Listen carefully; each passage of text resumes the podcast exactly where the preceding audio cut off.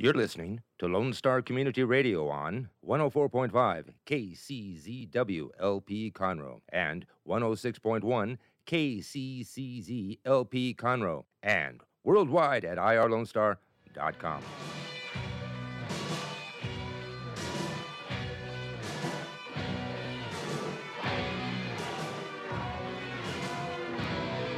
Happy Monday. Welcome to Dick and Skippy in the mornings. I'm the aforementioned Skippy. With me, as always, is Dick, the Dickmeister. Thank you. And it be a Monday morning on a slightly overcast Monday morning in Conroe. 85 degrees. We're going to break 100 today. Uh oh. Uh, sun shiny all day, moon shiny all night. Uh, same thing tomorrow. May get up to 101 tomorrow. Uh, lows in the mid 70s, but Wednesday and Thursday, they might actually cool it down with some thunderstorms. I wouldn't mind that. A little, little coolness, little, little uh, Yeah, it's been hot. wetness. Yeah. It's been hot. It's hot. It could be worse. It could be humid too. It's a little bit of everything. A bit of everything. So I, I heard a great uh, analogy. If you want to know what it's like living in the Houston area weather-wise, take a hot shower, don't dry off, get dressed, and that's uh, that's what it feels I like. always like those moments when you have the two minutes walk to the car. and When you sit in the car, you're like, "Am I perspiring already?" And Yeah. you're like, "Oh, great. we just Today's need gonna be wonderful." we need body spray. You know, I do miss back when I was growing up. We had spray deodorant, and of course that was killing the ozone layer, so we we got rid of it. Uh, but they need deodorant body spray. Axe doesn't count because that's kind of a, a cover up thing. You, you need Yeah. to basically for, for still climbs like Houston, right? You need to uh, we need to have antiperspirant for the whole body. That's wonderful. Did you have a good weekend? I know the Monties were this weekend. I did, and uh, I got to do this on the air. I apologize. At some point in the weekend, you sent me an invite to come over to the pool, but it was so crazy I didn't even get it like till like six hours later. well, I didn't realize the. I forgot the Monties were on there, and I invited like you know Rick and everybody, and I was like, "Oh, they're probably all at the Monties." Nah, Rick didn't show up. He, So- he, he I don't think he was nominated for anything. So he's a you know he cried and licked his wounds and Yeah. went sulking away with his tail between his legs. no, uh, but my niece was in town down from uh, Maryland. Yeah. She's getting her master's at the University of Maryland. She's big in theater. In fact, she- it's costume design. She's getting her master's in. So she attended the Monties with me and Mrs. Skippy, and it was fun because the Mrs. she did the red carpet live Facebook. Um, what are you wearing? Interviews thing. So that was kind of fun. And I had the honor of being the announcer, so I got to do all the commercials and the, you know, welcome the presenters. It, it was a it was a fun filled night.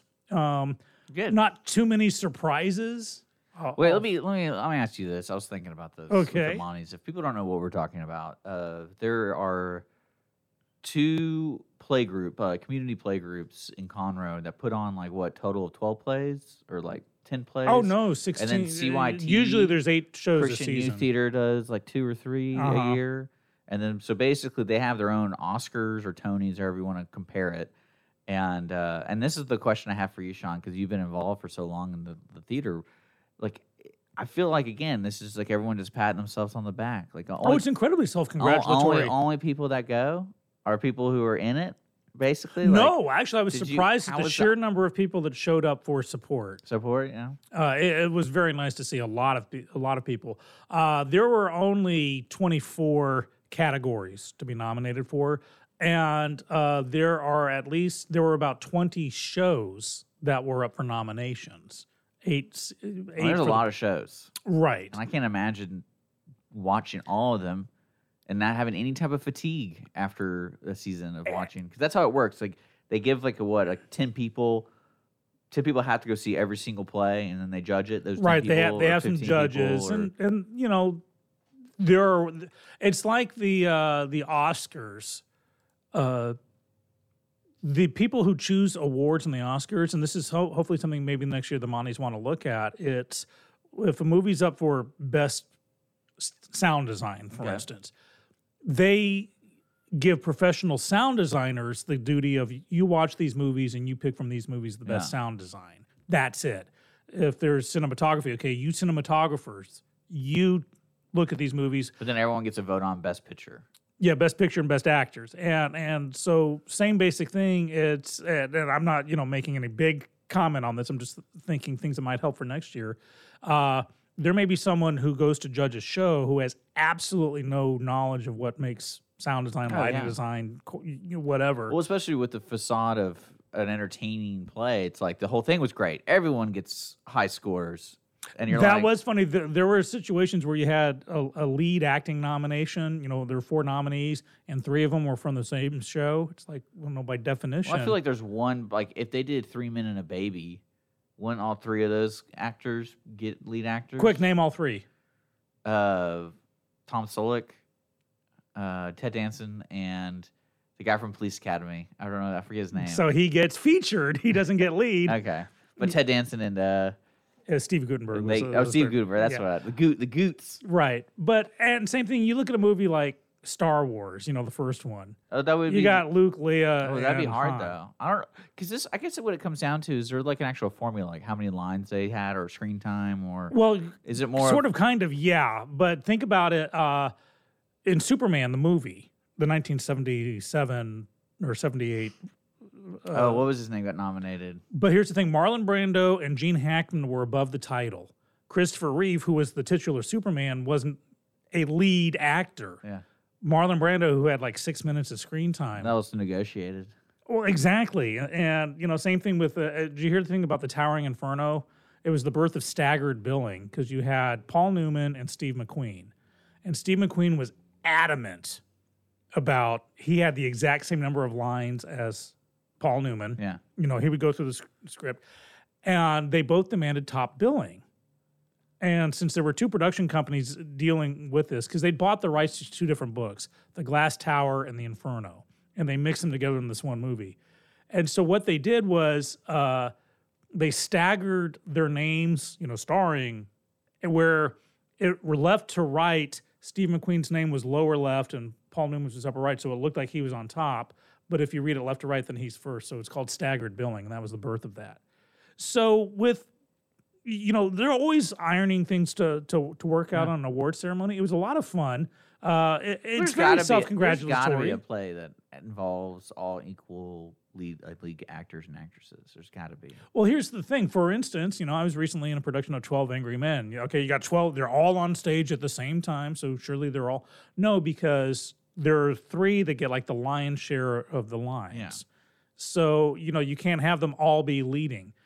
That being said, of course, it's self congratulatory. But the thing that separates things like the Monties from the Oscars nowadays is there's no. It, it didn't pretend to be otherwise. They, they don't throw in pseudo political messages and protests and you know wear ribbons to show you know stop this or that it's just seriously the the local tuxedo rental Yeah. places I've been get sold out for the night But I was always wondering how they're able to, because when you, results are part of the program, so they want to see who won.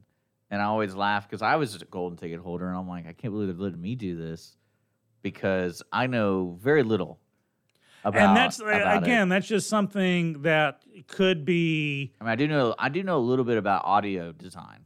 uh-huh I do know a little bit of that, and then like if I hear pops and stuff, I'm like, all right, clearly they right didn't. or if there's an imbalance i mean i'm not saying that if you don't if you're not a professional sound engineer you don't know the difference you can hear Yeah. but but it helps now all this being said i got to give a shout out to marita kilgore and denise schmidt because they were the two ladies that Put it together, spearheaded this whole thing and i mean we're talking from the the huge you get, like- lettering on the set to the band Do you the- get like a Groupon or something when you win? Do you get like free Nope. food at Bean Pond Coffee? you get something? the special Monty Award, which was designed by Craig Campbell himself. Yeah, it It's looks really cool. Yeah, it's beautiful. Uh, now you can also get a plaque. You can pay extra for a plaque. one. I mean extra. W- w- Everyone gets the award for free. You know, if you win the award, you get it. You take it home. But if you wanted something for your wall, you can for small. They just started this because it's expensive to put these together. If you're a nominee, you can buy Oh, a for a T-shirt. fundraiser. yeah, Okay. yeah. I was like, wait a second, why would you want So a plaque I and may, a f- trophy? I, I was very honored to have won a Monty a couple of years ago. I may spend the ten bucks or twenty bucks, whatever it is, to get the plaque just to put on the wall, just because I'm egotistical like that. yeah. But they, these two ladies, and a, a lot of other people did. Judge Kathleen Hamilton was one of the co-hosts, Mm-hmm. and she was just a hoot and a holler. I, I love her very much.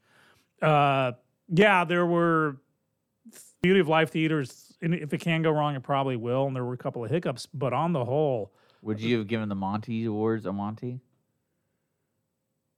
Ooh, that's a, well. Here's the thing. There's no. As a joke. The, yeah, the whole point behind the Monties is you, you put up at least two theaters against each other for competition. I'm all for Well, now healthy CYT's competition. in it now. Yeah, now three, and I think actually they should expand more. Uh, in my humble opinion, there are Shakespeare festivals. Hint, hint. What would you what would you give a category like a one time show kind of thing? Yeah, well, here's the thing: the judges go to one show, so it doesn't matter if it's up for four weekends or one night. It's a show. Fair enough. It's like a now you can't have a separate category if you want, like festival show or something. But you know the things that are going into the Woodland Shakespeare Festival are the rehearsals, or the costumes, or the lighting, or the sound, or the direction. So you know the same things that any other show just happens to be one night. And how about the shows at Johnny B. Dalton's? Shows at Johnny B. Dalton. Yeah, they have a DJ. They have audio. I think there's. Oh, there you go. They even have swimsuit contests. That's a show. Well, I think they should throw radio no shows. they They. Should just- throw radio shows on that because we have two radio stations in Conroe. yeah. We well, have, no, there's we not. have- I mean, there's there's more than just two. right, but I mean, But- we have us and we have the other the other one, K Well, there's other ones. There's a Christian station somewhere. True, but it'd be good to I don't know add what they play though. probably Christian music. Yeah. But if they wanted to expand, because Monty, of course, is short for Montgomery County. So I always wondered about it. Christian radios. Is like there's only like a couple books you can kind of base stuff on. So like you're running out of material after like being open for ten years. Well, we had a Christian bookstore in the Woodlands called Lifeway. Uh, it took over an old Pier One, Yeah. and they they recently shut down. And I was looking at it seriously to put my theater in there, but someone beat me to it. But uh, yeah, they're well, you know, Christian bookstore. You sell all different, kind, you know, from candles to to CDs to record. I'm talking about radio station oh radio station. Oh well, because there's like if it's all talk, because you have, Mhm. I think you have the word in uh, uh, 11, 10 a.m. Houston, I think, is the word. And so you can go inspirational. It's like any talk show. You know, if you have a conservative leaning talk, uh, uh, radio station, you get your Hannitys and your Limbaughs and, and Mm-hmm. the, your Berries. If you have a liberal leaning one, you get your, you know, your others. So there's a, there's always material. well, you're gonna go for Amani's for next year.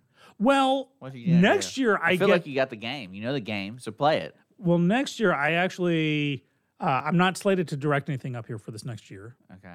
and I don't anticipate auditioning for anything. So if that's the case, this this upcoming year I won't be in anything to be nominated for. So you're trying I'll to be say able to enjoy be the a show. judge. Oh, I could be a judge, or I could just sit and enjoy the Monty Awards. You know, just sit Yeah. and, and enjoy it. Uh, I, for three years now, I've been the announcer. Uh, wouldn't you know? If they want me again, fine. If not, I'll be happily sit in another row because you got to buy the ticket no matter what. And again, fundraising doesn't matter who you are. If you go to the Monty's, you buy a ticket. Everybody. So, and I'm not complaining about that. It, it's what it is. Well, it's all It's nonprofit. yeah. Well, once you start kind of comping stuff, it it can run away well, pretty you get quickly. a statue or whatever. Yeah. that thing can hurt somebody. that could chop off a toe if it fell off. Like that can there there's some edges to that So- thing, but it's Well, I'm glad you had a good design. time. It, it's Yeah, uh, my niece was in town and she came and uh, since she's in costume design, she went full kimono, Japanese kimono in style, um, and uh, Oh, she probably bought it from Danny's. no, she made this one. Uh, and then we went to House of Pies afterwards, and of course, everyone, all the waiters are gathering around her. Hi, who are you? So that was fun. No cultural appro- appropriation thing. Well, yeah, it's funny. We, we had the conversation because my niece, uh, whom I love unconditionally, is incredibly liberal, and we so we had some conversations. Uh, you know, every time you know her emotions got high, I'd say, "Listen, you know," because she's like, "We need to fix these things." I'm like, "Yeah, but if two people who are related to each other in the same room or the same car can't talk rationally, then no one can. So mm-hmm. let's." And so we had some good conversations, but I did point out so you know, does this count as cultural appropriate? And, and she's like, absolutely not. That's stupid. You know, she knew about. Remember, we talked a few a few months ago about the gal that wore the Chinese dress to prom. I mean, I don't, I don't really know. Well, well, because there's a society where the same group of people who scream cultural appropriation also say you can literally, if you identify Yeah. as a black woman, you get to say you're a black woman, as Rachel, what's her name, did the uh, the head of that uh, United Oh, Way organization. No, she's head of the NCAA NC chapter. yeah, uh-huh. There's a documentary on Netflix with her, and it's really bizarre. I I've heard about it. I've got to watch It's really it. bizarre. I, I just I have to point that out that oh, it's one or the other. Either there's appropriation of anything, or you can be or identify with whomever you want. okay. I'm actually for the latter. I don't. Uh, of the two, you know, I want to be able to if I want to dress up like cowboys and Indians, whether I was eight years old or at my current age, and have a special night with with the wife. I don't want to be oh you're appropriating this. It's it's makeup. It's costuming. is make believe. It, it's so forth. I, I'd rather have the freedom to identify with. Hey, tonight I'm going to be. Yeah, but I think, Tonto. I think whoever's in the authority position is the one who gets to dictate it. So I'm not worried about it until someone starts. Like my favorite one right now is uh there- there is in the United Kingdom. There was some guy got in trouble and he had a crazy haircut, and he was an immigrant, I, th- I believe, and so people started making fun of him, like his mugshot. That his And no, his hairline was receding. That's what it was. And they were making fun of his receding hairline. And then basically the the police came out like with an official thing saying if we see that you are bullying the like it's against guy- law in England to to- make fun of someone on social media. Yeah, so it's like I was like I can't believe they'd actually tweet that. Like I can understand like oh, you know, don't tolerate that kind of behavior on the internet. The end. But no, it's like we will find you and we will charge you with something if you are caught on social media making fun of this guy's headshot. hmm And uh, yeah, I mean, that's pretty. I'd say that's where I would get scared. Just because, like, you can't, like, imagine being a comedian in that country, which for some reason I always thought the British folks were like the greatest, one of the greatest sides of comedy because they bring such a unique freshness to it through, like, you know, like with their perceived smugness or their their obsession with good, good grammar and all that kind of stuff. So they're very good at seeing the ironic things in life, and they always eloquently say it. And- Well, but- British comedy is more dry and wry and witty because remember what separates the United States from almost every other country in the universe except for like Canada or even Israel. What separates us? Because we're a hodgepodge.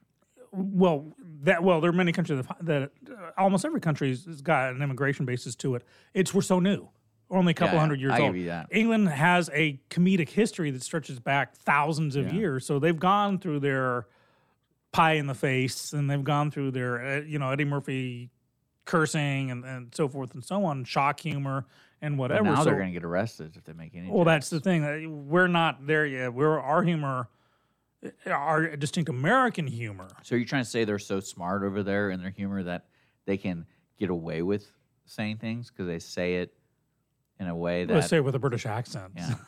Anything sounds better with a British accent. But I mean, you know what? Uh, the the wildest thing, because you know I like conspiracy theories and I like p- reading things on the internet, is that Jeffrey Epstein character. When I read that he he committed suicide. okay, we got to go put finger quotes around that. Well, that's what I'm saying. Like I, I thought it was a joke when I first read it, and I was like, "Oh man, the Onion, they did really well. You know, the Onion's out there, they're doing it again." But no, it was true. And so well, the I'll- Onion actually did do something a few weeks ago uh, Okay. about saying, you know, Clinton's uh, expressed shock at upcoming Epstein suicide. uh, You know, as a Well, I mean, I, I see. I love you know people might not like the chaos that surrounds this kind of stuff, but I love is just kind of like the the way we. How did we get here, and then where do we go from now? Because I imagine this guy who's been charged with so many you know horrible crimes. I, I- do you think it was just word of mouth testimony that they they had on him? Like if he's dead, no one can now. No oh, one. well, no. Here's the thing. No, they got documents galore. That's what I was wondering. I was but like- here's the thing: an investigation kind of side rails everything, and that's why I have such an issue with the two-year plus Mueller investigation because it's it just. I, I don't think I'm using side rail right, but I mean that took front and center, so it's hard to look at what's really the problem if, if you have this Well, investigation going on. There was a line I remember reading because I like or reading and watching the videos his testimony when he was in front of the Senate. Was that Mm-hmm. right? It was a little alarming when they were talking about some document that had to do with Russia, and he said that that wasn't part of the peer review of the investigation, even though like it literally sounded like it was directly Yeah, no, it was. And I was like, man, No, there's a question if Mueller actually So- wrote, led the investigation. well, I'm not worried about that stuff. But I'm same worried with this. this. This guy with Epstein, What do you think really happened? Because I was telling Holly, you know, someone could just put him in a situation where he had to commit suicide, and he did it. But you have di- to ask how because whether or not uh, he there are some questionable situations now i'm seriously withholding judgment, but humorously, I'm I'm on the the wagon train. I posted a couple of memes yesterday saying, although I was kind of surprised by the suicide, I wasn't nearly as surprised as Epstein was at his suicide. and then that awkward moment when you bolt awake wondering if you remember to untie his hands before you left his jail cell. It's very questionable, and I'm re- withholding my serious judgment. That's when I said I'm seriously my serious judgment until there is somewhat of an investigation, but there are many questions to be answered. He had a cellmate, as he's supposed to have, who was transferred out a couple days beforehand. He'd been on suicide watch and then was taken off for no reason. There's supposed to be a guard looking in in the door every 9 to 20 minutes. It was several hours between. And then you have to look at literally how could it happen? You can't hang yourself with sheets in, in prison like that because they're paper grade. They would just tear. There are no shoelaces. And, you know, the only possible way is if you stripped off your, your onesie jumpsuit, tore the seaming, knotted it all together, but the ceiling is too high to reach even standing on the bed, which can't be moved. And there are no bars along the top. How can you hang yourself? The light fixtures won't support a 200 pound weight. So there are, I'm not saying he didn't. I question Well, how it he made me did wonder and why how was it, allowed it, to. It made me wonder what are the stats on people actually committing suicide on suicide watch. That's the, well, that's the, well, he wasn't on suicide watch anymore. That you know, that's what the first battle cry was. But that leads opens the question: Why? He'd already attempted it once before, allegedly. Yeah. and that's why you put someone on suicide. Plus, knowing the import of this prisoner, it's like having um not El Guapo, who's the uh, El Chepe Chapo. Chapo. It's like putting Chapo in a cell and then leaving him alone for two hours. You know, letting the same thing And he, happen. and he escapes via toilet. Exactly. Well, That's that's, the thing. It's a, a prisoner of that you see magnitude. those photos and stuff? Mhm. That was pretty cool. A prisoner of that magnitude, that should not have happened. So either there's a catastrophic failure all around, but you have. To, it's not as if the guard fell asleep on duty. They pulled guards off that watch. Yeah. It's not as if they accidentally, you know, left a, a bed sheet in there or something. It's the, the many, many unanswered Still, questions. Like I said, it's, it's one of those situations where you're like, really, this is where we're this is where we're at right now. Well, this investigation is going to side rail the fact that of the upcoming trial that he was so for the next year or two, there's going to be an investigation where the FBI and the DOJ and the prison system are all going to get involved, and that gives everyone who was involved a year or two to clean up their act, disappear, alter documents. Because and here's the thing: there's a lot of documents, thousands that were going to be introduced into evidence, but a lot of them need to be backed up by. You need to verify them, and that's why you need someone on the stand to verify this document. Well, with him gone, those documents can't be verified, therefore they can't be necessarily submitted as evidence. Yeah. So Well, I think w- that that to me pops the biggest we'll, we'll do question. trial by media. So that's probably what will end up happening is someone will read. I want to talk about trial by media because yesterday, well, yesterday I was very upset with the media for uh, my day started with bad media and it ended with bad media. Yesterday, I don't know if we want to take a break first because this may take a couple of minutes, but I was very All right, uptight take with the break. media. Sounds like you need to take a break. Let's take a I'll break. Let's drink some Bean Punk coffee. Yeah. We'll be right back, folks. You're listening to Dick and Skippy in the mornings. Business office cleaning is available in the Montgomery County area from Clean Sweep Office Cleaning, with scheduled cleaning services such as floor care, window care, trash collection, restroom disinfection, and stair and elevator cleaning. Clean Sweep can service a business one time or on a regular schedule, with daily, weekly, and monthly options. Clean Sweep Office Cleaning can be found online at cleansweepofficecleaning.com or by calling 832 689 7996. Clean Sweep Office Cleaning. Take back your time and let us make your office shine. Mornings with Lone Star is sponsored by Clean Sweep Office Cleaning. A Lone Star Community Radio is ready for the summer. If you or anyone you know is looking for summer internship opportunities, a Lone Star Community Radio is a great place to grab the mic and be on the air. A Lone Star Community Radio offers a great opportunity to those interested in learning about the radio world all year round. Be an on air personality, talk show producer, or YouTube, TV, podcast editor. Contact the station at info at irlonestar.com or call the station's message line at 936 647 3776. Are you one of those who feel that life is too short to drink bad coffee? Then come to Beanpong Coffee. Beanpong Coffee is open with two locations. Whether you're in downtown Conroe or historic Montgomery, we have the best fresh brewed and specialty coffee, delicious pastries, and courteous staff. Come visit us at 330 North Main Street in Conroe or 401 College Street, Suite 170 in Montgomery. Visit beanpunkcoffee.com to see our complete list of special events. Statistics show that one out of every six Texans struggles with food insecurity and hunger. And many people don't eat enough fruits and vegetables every day. The Better Living for Texans program is here to help you learn how to make healthy menu choices, save money at the grocery store, prepare quick and delicious meals, get more good nutrition in your day, and get more physical activity. Classes are fun, friendly, interactive, and free, and taught in English and Spanish. We are Texas A&M AgriLife Extension, helping Texans make their lives better. For those of you who like your partners, your gumbo, and your music salty, well, we're here to help with the music. Julian Shea here, host of Lone Star Country Nights Thursday, your weekly dose of roots and Americana and all the music that makes this part of the country special. We stir in Western swing, honky tonk, Zydeco, Texas blues, outlaw country, and put a pinch of red dirt, and then we smoke it over a slow fire. Then listen to the results Thursday nights on Conroe's 104.5 and 106.1 and worldwide at irlonestar.com. Lone Star Community Radio is Montgomery County's radio station with talk, music, weather, and traffic for Montgomery County. Have a question, comment about one of our shows? Want to know how to reach a host? Just contact the station on irlonestar.com or call in and leave a message at 936 647 3776. Get involved with your community with Lone Star Community Radio. Listen in Mondays at noon to hear Conroe news from local nonprofits, businesses, upcoming events, Conroe Park events, news stories, and information that matters to you with your host, Margie Taylor of Taylorized PR. For more information about being a guest, visit irlonestar.com slash Conroe Culture.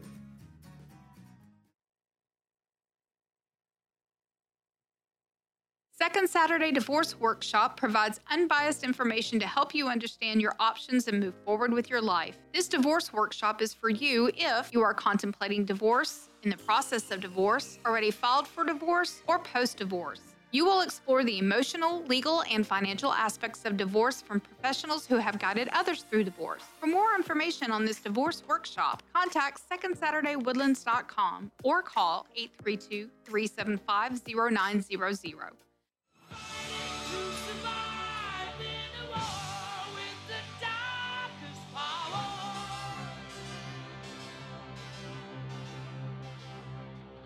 All right, we're back with Dick and Skippy in the morning. It's 942. Broadcasting live on irlonestar.com and, of course, facebook.com slash Dick and Skippy. We're uh, on Conroe's 104.5, 106.1 every Monday, Wednesday, Friday. I do want to remind folks we are going to start taking callers at 10 o'clock. So if you want to join the conversation, just call us at 936 228 9368 at 10 o'clock. That's when we're going to start taking calls and see what's going on. And uh, till then, we wanted something to happen with Sean about news. Like you're still you're still on this stuff. I'm still butthurt about it. Well, I mean, the, well, we can all agree. I think everyone can agree that when you say the news, it's really hard to lump it all together. True, and I will actually specify. Hold the same expectations on everyone. I mean, I'm pretty sure anyone that's on cable right now is somewhat of like there's little portions of it them being a joke, like chron.com and HoustonChronicle.com. Mhm. Like they're separate, but they're the same entity. So it's like, how can we take you serious if you have a chron.com? Right. So let me explain my my position. Uh, so night before last, I went to bed with. Uh, I, I get news reports on my phone from all the sources, all the local news sources. If it's the Chronicle, if it's Fox News, if it's local Fox, if it's ABC, you know, Channel Two Why would you pay attention to all that? That, just ding up. And and usually when they show up near the same time that's like okay it's coming from multiple sources. That kind of helps me you know Yeah. I, am all about having different verifiable sources. Now this this is what leads to the problem is these different news outlets are now relying on each other for the source. So one news outlet is using another news outlet's breaking news to be their breaking news instead of an independent verification. So night before last, I went to bed pretty much with with reports coming in that HPD, Houston Police Department, had caught the what they're calling the I-10 shooter on Interstate 10. Some idiot with a rifle like hit a car, something happened. He came out, killed two people, and ran out, and he was on the run. They, they there was no description. They couldn't find him. But that night, I was getting alerts he'd been arrested. I woke up the next morning. What I do when I wake up, I kind of scroll through what's happened during the night, seeing if there's any weather news updates. And I was getting reports that HPD was saying no, he hadn't been caught. So I'm wondering, well, how could, you know, every news, every local news outlet had reported he had been. So where was the breakdown? Maybe they caught the wrong guy and they had to release him. So I read the reports, and it was that a local news outlet, well, uh, more than one possibly, an unidentified person from quote the law enforcement community, which could mean it could be a dispatcher, it could be the janitor, could be It could be a retired cop, person. could be a retired person, told at least one news outlet, but probably all of them, like, hey, I got something that he'd been caught. So they all ran with that. There was no independent verification. Now, you've heard me grouse many a time that as a journalist, you're supposed to get a news story from two independently verified news Yeah. sources. sources. And if you can't, you state it as such. This is a single source. This is non-verified. This is anonymous. But they all, all the news outlets the night before had proclaimed HPD said that they'd gotten it, gotten the guy. So that started the day off to where the the news, in their haste to put out the headline, which not verified, none of them indicated this is an unverified story, this is a questionable source. They just stated it as fact. That means resources were diverted. Cops are like, wait, you know, it throws question, wait, did we catch the guy or not? The news is saying we did. I guess I don't need to canvass this neighborhood anymore. Yeah. The guy's still out there. He has not been caught. It's it's been many days. So that's how the day started. Then later yesterday, in the midst of my conversations with my niece, you know, one of the things that went down was talking about guns and the gun issue. And I pointed out to her that I can't think of a single Republican in the universe that wants a mass shooting. Because every time there is one, that's where the hue and cry comes out as to we need to get rid of guns. So we don't want mass shootings. However, I've had some Democrat associates, and I'll have to say even friends, who have actually said on Facebook, I can't wait for the next one because that'll prove that we need to get rid of guns. So there are some people actually actually looking forward to it. The NRA does not want mass shootings because every time there is one, there's a threat to put them out of business. So I was trying to explain to a, a staunch liberal yesterday the right does not want bad things to happen. Eh, There's not a Republican in the right mind who's opposed to immigration. It's illegal immigration. There's a difference. We're not. Uh, there's not a Republican in the right mind who wants a mass shooting. So we're in the middle of this conversation, and we're getting reports of uh, a shooter, a mass shooter in Memorial City Mall. And again, these are the reports. Reports are that there's a mass shooting going on, breaking news. So, of course, my niece took that and ran with it. See, that's what I'm talking about. Just like uh, the GAR backfiring in, in Times Square, and everyone freaked out. well, shortly after that, it was HPD came out saying there was no mass shooter. And so the news reporting, oh, it looks like there were fireworks. Someone let off fireworks in there. And so that was the story for the next two hours. And then the HPD comes out and says, no, there were no fireworks. And then it gets reports, well, there's a door slamming. Guys got in an argument and somebody slammed a door and it made a bang, and that's what freaked people out. Oh, now, don't forget, the whole mall's been cleared by, by now because the news, all their phones are blowing up with mass shooter currently in Memorial City Mall. So the whole mall is in panic mode. Then it comes out finally late last night, near midnight. I'm getting the reports. There was no shooter. There were no firecrackers. There was no slamming door. There was an idiot who put on a mask, hopped up on the table in the food court, made some kind of threat, and ran off.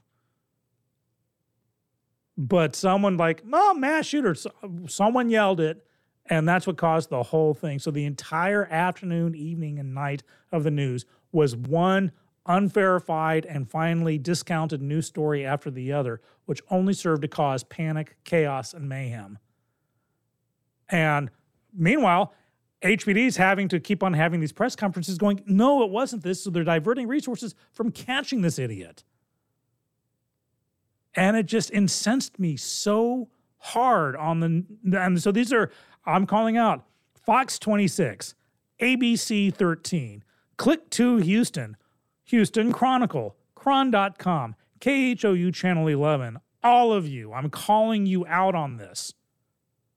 And I even see, you know, faithful Bill Baeza just over and over. He's trying to update it too with, oh, you may have heard reports about this, but now it's that. It's like, we may have heard it. You said it.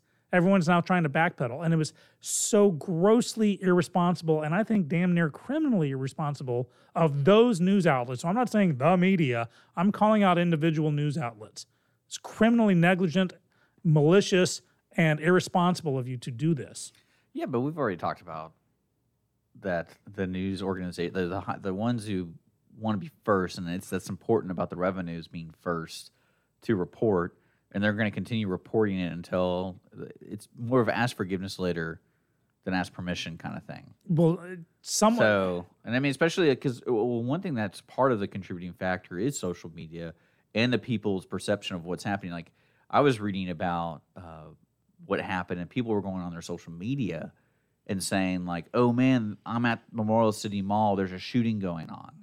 So, when you're looking for two independent sources and how easy it is to go on social media and do hashtag Memorial City Mall, you know, do like a search, Mhm. then you're like, okay, well, does that count as a source?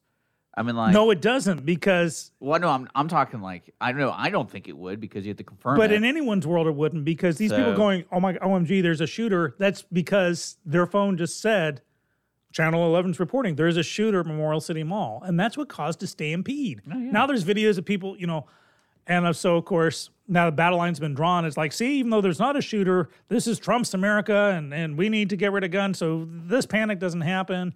And they're, you know, kid, you know, picture kids crying. Yeah. And on the other side, it's you guys are, you know, a car backfires and Times Square freaks out. And I want to say, grow a pair. Well, I'm still going to say what I said last week is we should do the mandatory service, and that way people aren't so scared. That's how you train a horse from jumping all the time when you're shooting guns around it. You got to train it. You know, I just grew up when I lived in England. The IRA was blowing up things left and right.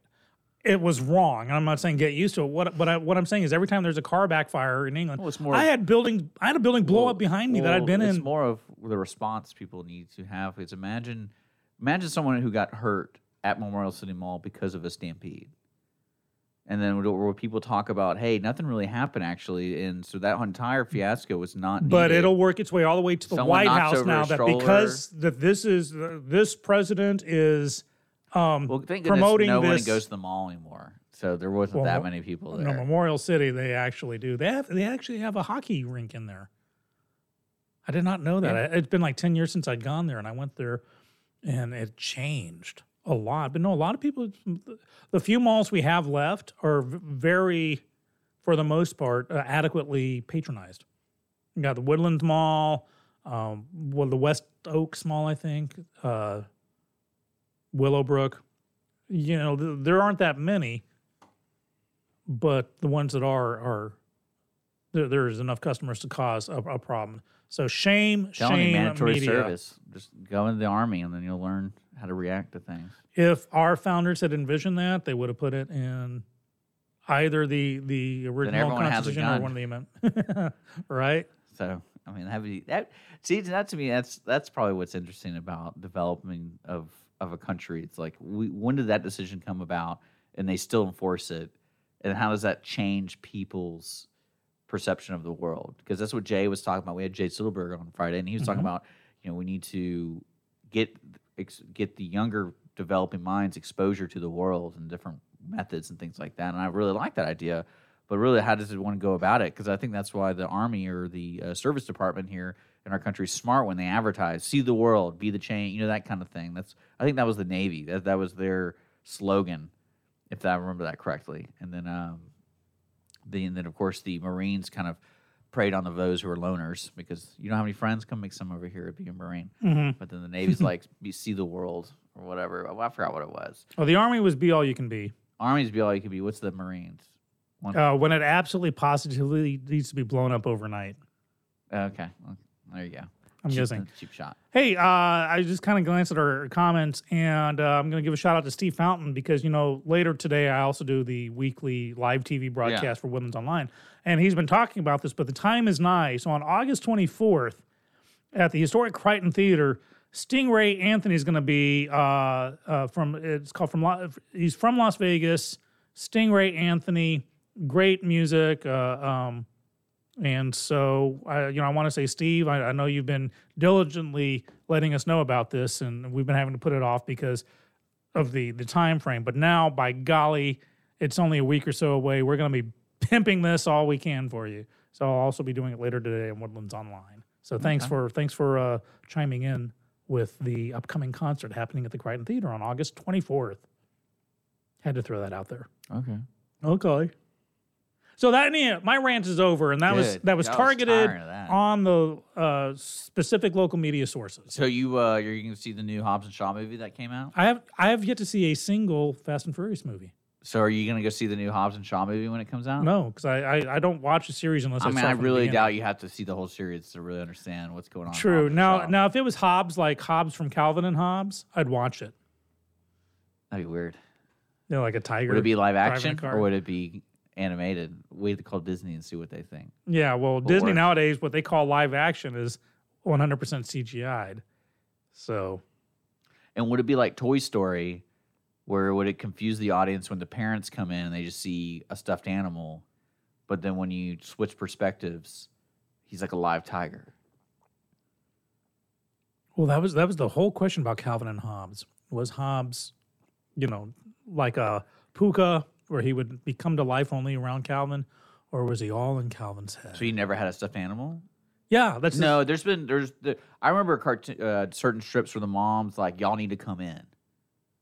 Maybe because I mean like because she she knew he was around Calvin, but it might not have been like No, for, from every adult's perspective, Calvin Was or Hobbes animal. was a stuffed tiger because she would wash him and sew on the buttons so, and stuff. I thought you were saying the parents didn't even know that the stuffed animal was there. Oh no! As, as far as the world's concerned, it's a stuffed animal, but only when Calvin's alone does Hobbes come to life. And so the question Ah. is, does is Hobbes like Toy, Toy Story, or is he just all in Calvin's mind? Where I always thought it he's was always alive? in his mind. Well, here's uh, which makes a lot of sense, but even Bill Watterson, who who did Calvin and Hobbes, was coy about it because there's a bit where you know That's they're the playing ma- baseball. That's the magic. Yeah, that that is the magic. Well, that's what I was telling you. I was listening to that show about Drop Dead Fred, and it was like, was Fred? Because one argument was in the movie, Fred is the manifestation of the Phoebe's character who wants to act out but doesn't know how, and it's her growing as a person through Fred. And then the other side, the people were like, "Well, does that mean she went under the skirt and looked at under the like?" There's several scenes where Fred was checking out w- o- older Mhm. women's skirts and stuff, and it's like, so was that her physically doing it, or was it just like in her mind imagining somebody do it? Mhm. Because it'd be really weird if her phys- like Well, when you have that shtick, it does open it up. You know, n- not much of a spoiler well, like anymore. like Fight Club. I was just going to Fight. Club, they they argue that it was physically him doing all these actions. So he was physically the one giving the speeches, the one fighting, the one. Which makes sense, but there's a scene where Ed Norton goes knocking on the door and uh, Brad Pitt opens it, and he's currently mid coitus with what's her name, Helena Bo- Bonham Carter. So you got to ask, which one is he? Is he Is- in the room having sex, I think he's both. or is he walking through the streets, going upstairs and knocking on the door? Which one is it? So when you have We that shtick, it does it does uh, do, you got to be able to cover all the bases. Same thing with American Psycho. If you remember at the end, it's got a very open ended ending where you Yeah. wonder if he's actually if Kill- all the killing happened or not. And unfortunately, there was a bad sequel where they answered it for you, and it was dumb. Is that the Mila Kunis one? Yeah. Yeah. And sometimes in their desire to do a, a, a like a sequel, they will accidentally screw up something that was set up in the first movie. For instance, if you remember the thing, you know, the the John Carpenter movie Yeah. from the 80s, and the whole question at the end, the two guys are facing each other down, Kurt Russell and David Keith. Or Keith David. It's one there are two actors, and I always get them backwards. But you don't know if either one is uh, uh, an alien or not, you know, and they're just like, hey, let's just sit and see what happens. And that's the big question. Well, then many years later, they did a prequel slash reboot, still called The Thing, but it was the events leading up to it. And you find out that when a alien replaces you, your fillings fall. y- y- You know, there's no fillings or there's no earrings, for instance. That y- y- you know, and they established that, especially with an earring, which now you go back to the original thing, well, the original John Carpenter thing, and one of the actors has an earring in, so you know he's not an alien now. And uh, th- that was wrong, I think, to do that. It messed with the beauty of that original ending because they gave you the answer. Yeah, but I don't think they put it in your face to the point where It could have been an oversight, even, but nonetheless, Yeah. it gives you an answer. If he's wearing an earring, he can't be one of the the creatures. I thought it was more about the dog. Wh- Which was part? that the end of the prequel? I might get to the end. yeah, yeah. The the end of the prequel Is the dog escapes? Yeah, and that's the opening scene for Okay, the and that's where the, the- John all right. Carpenter movie. Yeah, okay. It I got literally mixed the, up. the last scene of the one is the first the, scene the, of the the original thing was really good. No, don't forget the original original was the thing from outer space, which Uh, was I didn't care. I don't. well, it was I just like basically a Kurt Russell. giant silver wrapped carrot played by uh, gunslinger uh, Matt Dillon, uh, Marshal Matt Dillon. James Arness himself was the alien, the thing from another world. So there you go. All right. Well, I Well, it's 10 o'clock straight up. You want to take a breather and open up the phone line? yeah, sure. Okay, we can do that. You cool? You've been listening to Dick and Skippy in the mornings. Don't forget, you can call in now starting after this break. We'll start accepting phone calls after the break when we come back. 936 228 9368. Zenbat went. You can find that phone number on our live broadcast on facebook.com slash Dick and Skippy and stuff like that. It's 936 228 9368. We're going to hang out for as long as we can and then uh, we'll be back. You've been listening to Dick and Skippy in the mornings.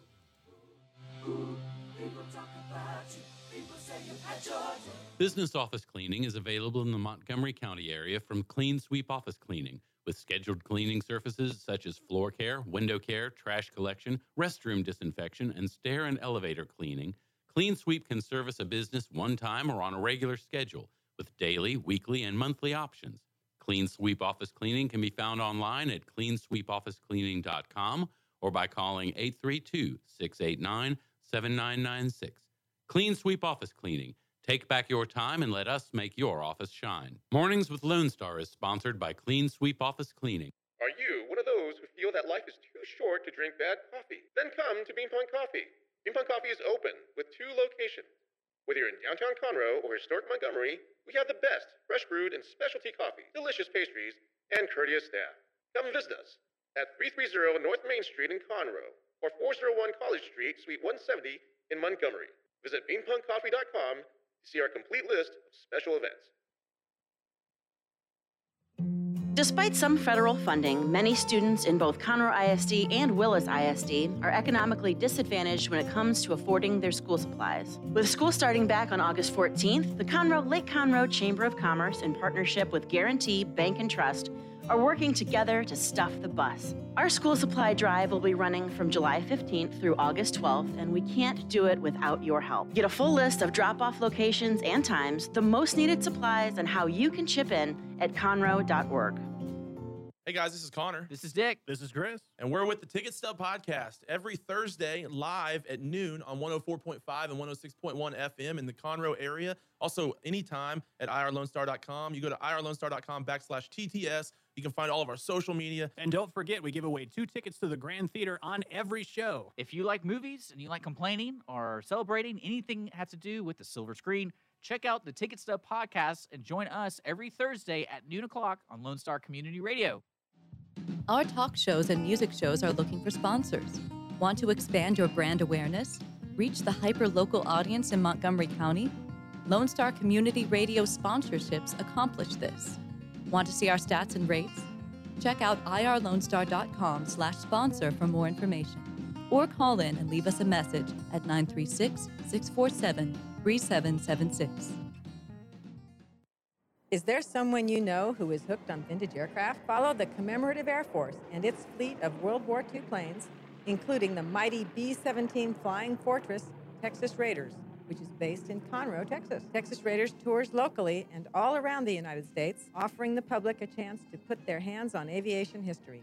What could be a more perfect gift than a flight on a historic B 17? Taking to the sky on the iconic bomber is an experience that will never be forgotten. For the touring schedule, reservations, or more information, go to b17texasraiders.org or call 855 Fly a B 17. Listen in Mondays at noon to hear Conroe news from local nonprofits, businesses, upcoming events, Conroe Park events, news stories, and information that matters to you with your host, Margie Taylor of Taylorized PR. For more information about being a guest, visit irlonestar.com slash Conroe Culture. A Lone Star Community Radio is Montgomery County's radio station with talk, music, weather, and traffic for Montgomery County. Have a question or comment about one of our shows? Want to know how to reach a host? Just contact the station at irlonestar.com or call in and leave a message at 936 647 3776. Get involved with your community with Lone Star Community Radio. You are listening to Lone Star Community Radio on 104.5 KCZW LP Conroe and 106.1 KCCC LP Conroe and worldwide on irlonestar.com.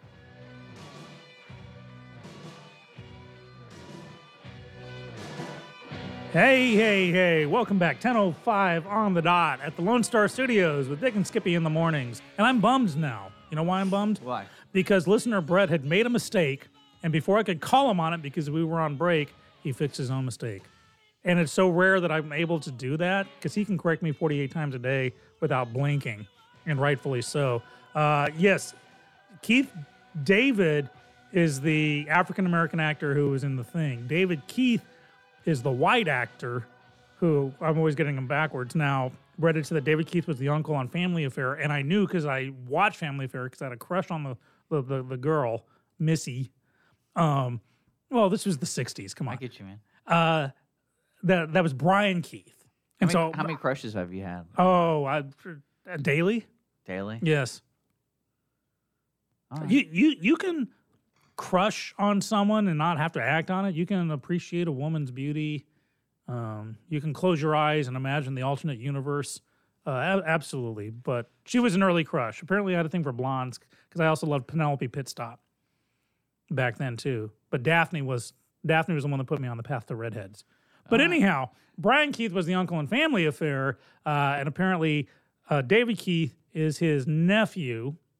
And but because of Brett, thank you. Now I'm a I don't have to get them confused anymore because I will play the race card. Uh, The Keiths are white. The the last name Keith because of Brian Keith, who I always knew was white. So therefore, David Keith, his nephew, uh, most likely is white, and then Keith David is the African American. So, dang it, Brett, you're just so quick on the draw, even fixing your own little errata. All right, good job for you. Yeah. There you go. Okay. Well, uh, yeah, I, I do we want to want to let people know the lines are open, so feel free to call in 936-228-9368 and share whatever story or whatever comment you have. Uh, and we'll Yeah, I want our Illinois friend to call back. I'm so sorry that I've like totally blanked on his I on don't want to name. talk about politics stuff anymore. It's, it's no, we, we we can get him off on on other tangents. So. He had opinions. He opined. That's all right with that. Yeah. Okay. Yeah. Well, uh, this week we don't have any guests. I don't think any lined up. So if we have folks who want to be a guest on Wednesday's show or Friday's show, feel free to contact us via email, D-I-C-K and skippy at gmail.com. That's dick and skippy at gmail.com. And is there any other things you really want to talk about? I know like you don't want to see Hobbs and Shaw, which you're not participating in the movie world this month. We get we understand that. and The Lion King is now uh, surpassed Frozen as the highest grossing film. Wow. I'm, I'm really. I didn't think it would last. My thought was that people would watch the first, like Beauty and the Beast. They watched the first weekend, and then the novelty theory- wore off. My theory is if I knew more about foreign policy stuff, I feel like China at one point in the last year or two finally changed the way they can import movies.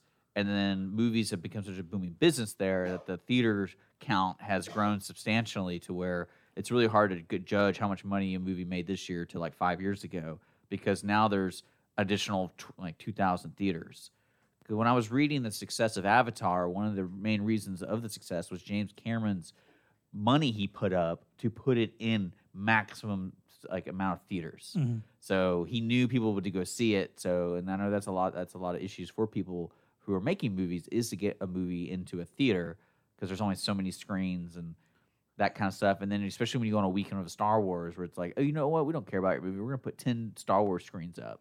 Now I know the the thing is to convert box office to adjust for inflation. That's how you know they can Yeah. say you know Gone with the Wind made this much based on inflation. It's comparable to Titanic or, or, Or or whatever. whatever. But that I don't think that that adequately conveys it because as you just pointed out, it could be the number of cinemas it went in. So you know. You make it available in 2,000 cinemas across the Yeah. world to where you literally can walk to it for the most part, as opposed to 200 cinemas, which is more the norm, where you're less likely to drive out to the cinema. You're like, ah, we'll wait for it to come. Well, one thing that I remember about Titanic and their success was there's a large amount of people who saw it again, and it wasn't just Mhm. like fanboys. It was like a good, well, it like- catered like, to the chances of a return The buyer. love story catered to the the base, uh, topless, what's her name, Rose. Draw me like one of your French Kate girls. Winslet. Kate Yeah, Winslet. draw me like one of your that, French girls. That brought That's the guys great line. back, you know, the hormone crowd, and then you had the effects of, of you know, you had the history buff, so it, it kind of spoke to everyone. Yeah. But I think for and it had Bill Paxton in it, Bill and Billy Zane. and Billy Zane. Speaking of Billy Zane. and Zane, Leonardo DiCaprio. Speaking of Billy Zane, so because of you, Oh, great! the Here go. missus and I have been binging uh, The Boys on Oh, okay. Amazon Prime, and we got made it to the penultimate through the penultimate episode last night, Okay. and we stopped because she wants to watch the final episode of season one tonight, and I did not realize Billy Zane was in it playing Billy, Billy Zane, Zane. yeah. It was he shaved his head somewhere along the line. He's always had, I thought, a shaved head after Titanic. Okay, I just Well, no, I guess he was in the Phantom, and he didn't shave was his head. the was the. Phantom before or after Titanic? I can't idea. remember. Yeah, that was a. Uh, I, enjoyed, actually- I enjoyed that movie. that to be in purple spandex head to toe in the jungle, and I mean head to toe, including covering the top of your head. That's one ripe phantom there. He's Well, that, that- stinky when, purple grape. That's when production companies were scared to deviate so far from the source material. It's Mhm. like, no, in the comics he has purple spandex, so he's got to have purple spandex. And uh, I think if they made it today, it'd be completely different. I uh, agree, and that's something I'm I'm good with to to get him out of the purple spandex. But uh, yeah, he, the, the, he has a funny cameo in that movie because it's like, is he a superhero or is he not? Well, apparently he's an actor who was in a superhero movie Yeah. with a superhero, and I loved. It, it took me a moment to click that that was ha- uh, Haley Joel Osment, the kid who sees dead people in Sixth Sense. He's all grown up now, and I loved seeing him in that because he's short, he's squishy. You know, his hair was unkempt. He had a beard, but you could still see the little boy in it Yeah. in his face, and I really that really uh, was a good scene. The the scenes that he was in, I really enjoyed those. Yeah. He played a uh, a former he's a superhero, someone with powers who could read minds, and apparently in this universe, as a kid, he was like in a cop version of Doogie Howser because I don't know if you caught it. His name was actually, you know, Detective Hauser. And he was this kid who could, for the NYPD, who could read people. He had to- He's the yeah, he criminal. had to- he had to touch them, Yeah, he could you read could their touch someone and read their minds. And Well, see, one thing that's funny to me, uh, like about the boys, and one thing I love about those kind of movies, they take a concept, kind of like any vampire, zombie, or whatever, a post-apocalypse movie. Like, what do you think would really would happen with X, Y, Z? Like, we're, in a real world, yeah, in a, in a real world scenario. And what kind of confused me about the boys is when they introduced, like, the original concept. I thought was like there were seven superheroes, and that was it. But then they started kind of letting you know, oh, there's other superheroes, but Well, the seven is the Justice seven. League of America. Yeah, they're not the seven. So then you had this guy who could read minds, and he is a down and out. He's going to these Comic Con conventions. That's not like the only way he's making money. He's having a he has a horrible relationship with his daughter. And I'm like, if you could read minds, you think anyone would go that far down? But he was such a sad sack. Not everyone. Yeah. Th- think about it. Peter Parker, okay, we're going to go off on a tangent here, only became Spider Man because he allowed Uncle Ben to get killed. Yeah. If that hadn't happened, now I'm sure there have been retcons and different versions, but he would have been in it for the money. He was a high school kid. He used it to get girls and shoplift. Yeah.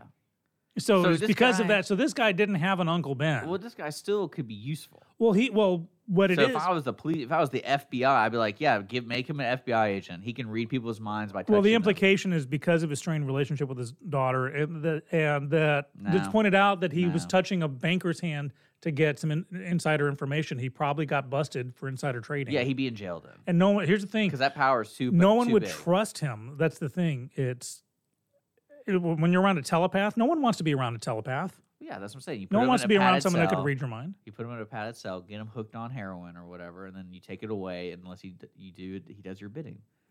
I mean, that's what you're supposed to do with superheroes. But right? it has to be touch. So how's he gonna if he's That's what I'm in a padded You- cell you- on you go, heroin? hey, we'll give you more if you come in and read this guy's mind, and then you're so that means you got to bring in. Well, that means you got to bring someone in. No, throw the guy down at Gitmo and say, yeah, he's a terrorist. He's not. Yeah. I get That's that. what I'm saying. He would have a use in society. He wouldn't just be some. But not everyone is destined to be. no, that superpower is too unique. That's way too unique. I, I if you haven't seen the boys, What would have been what would have been funny? What Mm-hmm. I, if I was going to write on what I would have done is he got demoted in the the seven. Yeah, he was in like the Teen Titans for a while. Yeah, so he's at the bottom of the food chain, and what he does is he does all the screenings for the business for the corporation. So when you're going to get a job there, he's the one that does the final screening because he reads your mind. So that would I have gotta funny. okay, I gotta agree with you on that because in the X Men, and I don't know we're going off on a comic book tangent. So if you're not a comics fan, well, sorry. Um, there was a in one of the X Men groups, there was a uh, New Mutants. There was a young kid whose code name was Cipher, and his mutant ability, he had no physical powers whatsoever. But basically, he could understand any language immediately, whether it be computer code, an alien language, French. You know, he just had this innate ability to immediately be able to translate any. And he dies pretty early on. He's one of the sacrificial. Well, that's not a good character. He's not physical.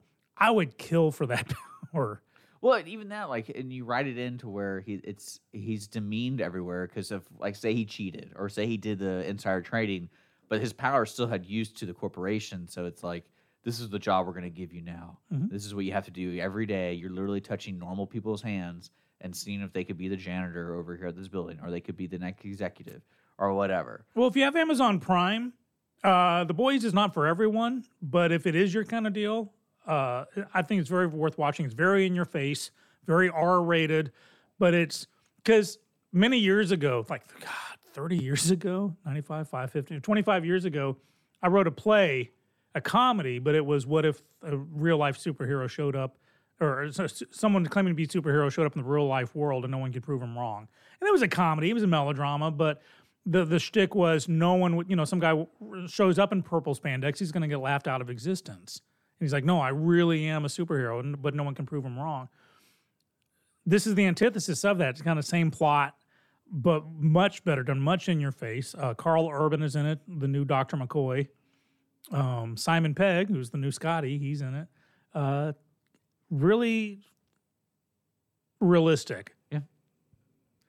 But funny as all get out. There's this one scene where the good guys are pinned down by bad guys and, are, and they're in a nursery, you know, in like a, a, a baby ward at a hospital. And they realize that this baby has laser eyes.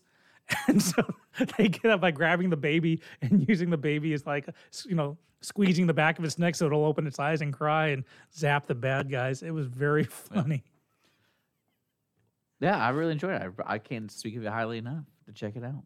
Well, you turn. So- I, I don't think I would have watched it had you not said anything about it. And Mrs. Skippy's really loving it. Yeah, I was reading a deal. Um, Disney Plus is coming out, and they're going to do a package deal where I think we are talking about this: a Hulu and ESPN Plus, and ESPN Plus. so like that, Not me. Well, no, I'm saying it's a package deal for like thirteen ninety nine. You get Hulu, ESPN Plus, and Disney Plus. For that price, I do it because I'm paying. I think I'm paying eleven ninety nine right now for Hulu because uh, Yeah. I do the non commercial version. So for two extra bucks, even though I would never watch ESPN, uh, for the Disney, yeah, we'll we'll see what they offer. Again, like I'm still maintaining my CBS All Access because I want to see the new Picard show. Oh, now you're giving them more money. Now they're gonna make more crappy Star well, Trek it's, stuff. it's six ninety nine a month. Have you I- finished Discovery? Yeah, I did. Okay, so actually watched. I, I watched the whole thing. I have mixed emotions about it. I know.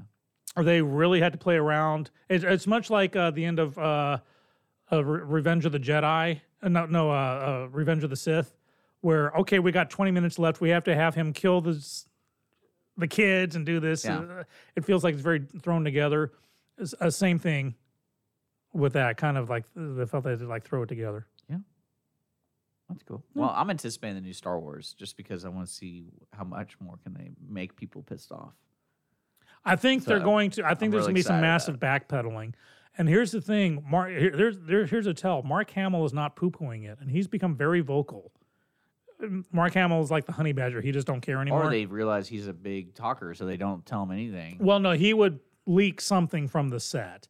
He, he he's indicated that he's kind of pleased with how Luke is treated in the final movie. So I think they're doing some backpedaling, probably some retconning as to what what happened. I wonder if Hayden Christensen's going to be in it.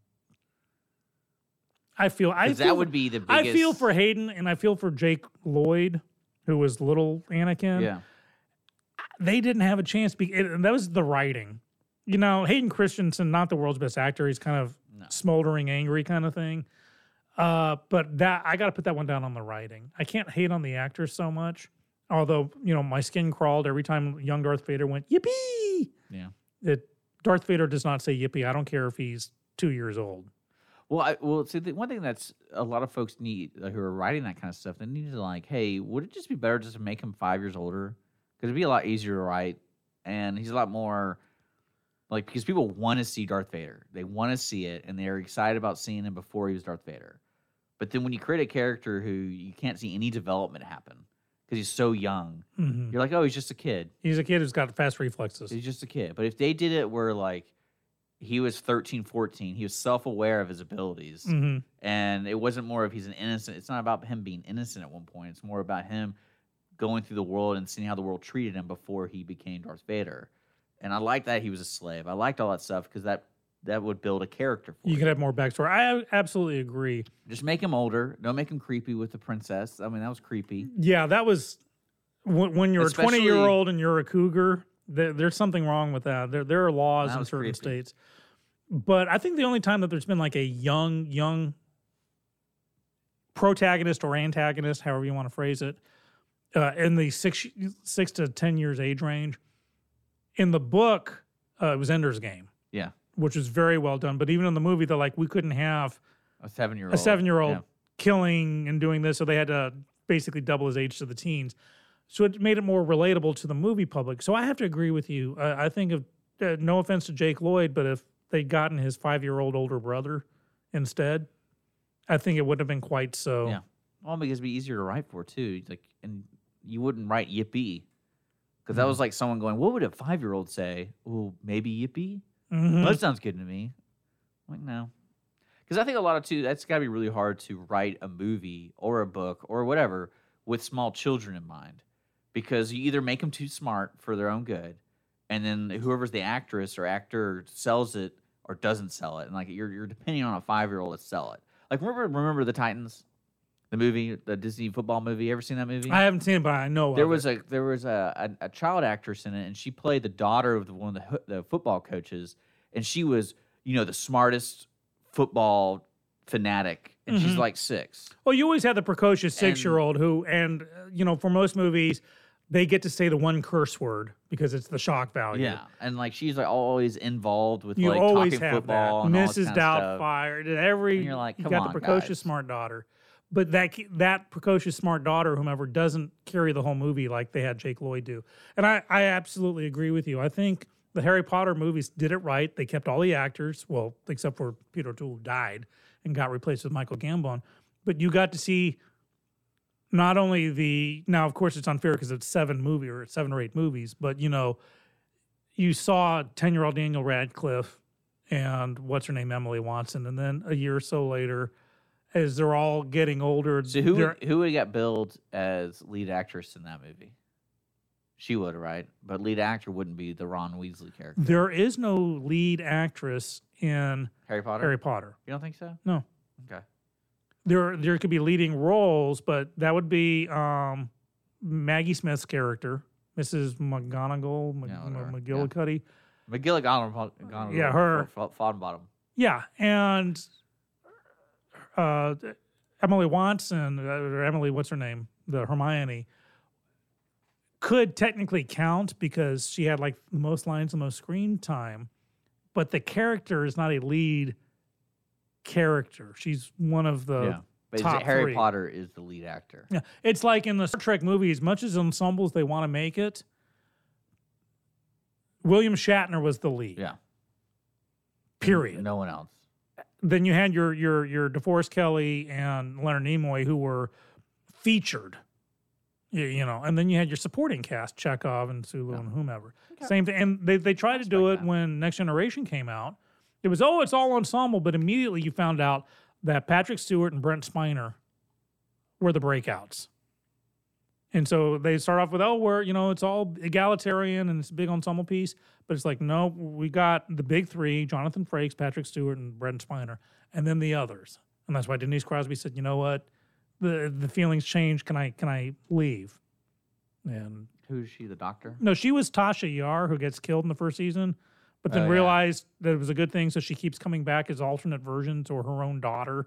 Um, this is just one of those things. You know, I can't blame her because she was promised this is going to be an ensemble piece, and then within five or six episodes, you got Brent Spiner getting the lion's share of the lines, and she goes Shields raised captain, and you know that was it. So you can't blame her for wanting out, and you can't blame Take her for wanting back get. in. Take take what you can get, people. Yep. Except Jake Jake Jake Lloyd. No more of him. Oh, poor Jake. I no feel for. Jake. But uh, okay, cool, man. Well, there's a lot of good stuff coming up. I'm gonna check out Rob's and Shaw, or Hobbs and Shaw. Hobbs and Shaw. I just need to So- watch. If I watch the first Fast and Furious, I no, might get you will into not it. know. You it's completely different. That's what I'm saying. It's it. What I love about this producer franchise is the first one you could tell they were trying to capture the audience that were into cars and that kind of it's like the street racing people. Mhm. But then by the third one, they're like, oh no, really by the fourth one, they're like, you know what? They're more than just drivers. They're superheroes. And then it's, it gets so blown up. Like I, and I love how they just went for it. I was like, because some guy changed producer roles and it's like, hey, you know, I always thought about this guy. I always thought about this car going from building to building. Like, let's make the craziest es- like special effects scenes. That's what we should focus on. And so now, like, just to give you ideas, if I can remember all the movies I've seen, uh, I've seen a submarine chase, like legit submarine chase In the Fast and Furious and movies. So there's a submarine chase. There's cars, fly, uh, like hundred and fifty thousand dollar cars flying in Dubai. Between Do they have. Chitty Chitty Bang Bang? Uh, No, I'm talking like going between the Yeah, but I buildings. mean, like That's next. That's for the next movie. They got to have flying cars. The I've DeLorean versus Chitty Chitty Bang Bang. One of the coolest scenes I thought was the involvement of tech in the self-starting cars. Basically, the bad guy took over. Like I think it was in Chicago. They took over all the like Uber cars or whatever, and so the, all the cars were flying out trying to stop them and trying to oh, cause oh, crashes. oh, the self-driving cars. Okay. So I was like, man, that is really cool. And uh, there's there's another scene, a really great scene where they steal a, a a bank vault out of a basement, and they drag it throughout Rio, and it's just like crashing into buildings, and it's like a it's like a a, a vault this big. So it's I mean I'm telling you. An you, 18-ton vault that a car's dragging. Oh, okay. no, ooh, no, a souped up car, man. So, I mean, I, love, I mean, it's great. It's great. Whoever comes up with these concepts, you're like, this is really entertaining. I, I'm all for the I'm all for the movie where you turn your brain off for a couple of hours. So I'm not poo pooing this, but the only there's a tank chase scene. There are only There's two that. film series in the universe that I did not start at the beginning with. One was the James Bond series. Okay. Obviously, uh, I, the, the first one I watched was Live and Let Die in the cinema, and took off from there. And the uh, Avengers movies because I watched and uh, not Endgame, the one before it, Infinity War. But at least I had working knowledge of most, if not all, the characters uh, th- that I, I knew I could watch it out of sequence. But other than that, I gotta watch it from the beginning. Well, that's what that's what I love. That's what I'm saying. If you watch from the beginning, you're like, how did we get here? That's what every time I see these movies, and I'm I would like, how did we appreciate that. here? And again, with the Harry Potter, that's one thing I admired about the series is that the first book is good for ten year olds to read. It's Yeah. comparable. And as each book came out a year or so later, you know, the reader was growing with it, and the books got thicker and more death, more serious stuff, and more danger. And the books matured along with the readers. So I'm all for that. And I think, uh, you know, so watching uh, something with, with humble beginnings, Fast and the Furious, for what it Mm-hmm. and what it becomes, I can actually get on board with that. Yeah, no, it's just because I think uh, the director of the first one was a pretty well known uh, special effects director, but then he like the second one they introduced, they kicked him off because I didn't like the they didn't like the direction it was going. Okay. And then whoever picked up the fourth one was like, you know what, we're not even doing any of that stuff. We're Well- doing we're doing bank chases. We're going to we're going uh, international. Well, it's kind of the same thing with I, I loved what they did with the Mission Impossible series. Now, the first one I was not a fan of, but it was a Brian De Palma movie, but it was filmed like a Brian De Palma movie. You know, uh, what they call Dutch angles, where the camera starts going slightly sideways to show somebody's off their game, and you find out that the good guy for 30 years of real time was really the bad guy. That's like making Kirk a Romulan agent. You just you just ticked off your your base with that. But then the second movie was John Woo. And so it was filmed like a John Woo movie, you know, slow motion, the white dove, two guns, blam, blam, blam. And the third movie is, you know, each time there's a different director. It, the movie was done in the style of that director. The third movie was J.J. Abrams. Mm-hmm. And so you had the lens flare and the, the shaky handheld that stylistically was 180 from the first movie, but it fit the director. And as it progressed, now I think I'm like I'm behind a movie or so on it, but I, I really appreciated that. That don't give it to a different director and say this is your template, you must follow it. And that was kind of a problem I had with the Harry Potter movies. They would give it to different directors. And it's like, but you don't want big changes. This is a single story being told. Yeah, the color palette changed every movie. Yeah. So that was, I thought that was really weird. I was like, man, something's going on in the wizard world. Something rotten in the state of Hogwarts. But yeah, you should check it out. Fast and the Furious, Hobbs and Shaw, a whole new Calvin and universe. Hobbes and Shaw. It's gonna happen. Uh, so yeah, let's close out the show. dude. Okay, ten thirty on the dot. No one wanted to talk to us today, but Yeah. that's okay because we love talking to because you. we'll be back uh, Wednesday. Yes, we will. Yeah. And then uh, anything else from, for homework for listeners and stuff? Don't pay attention to the news. It sounds like you're gonna have a heart attack waking up every morning reading all that stuff.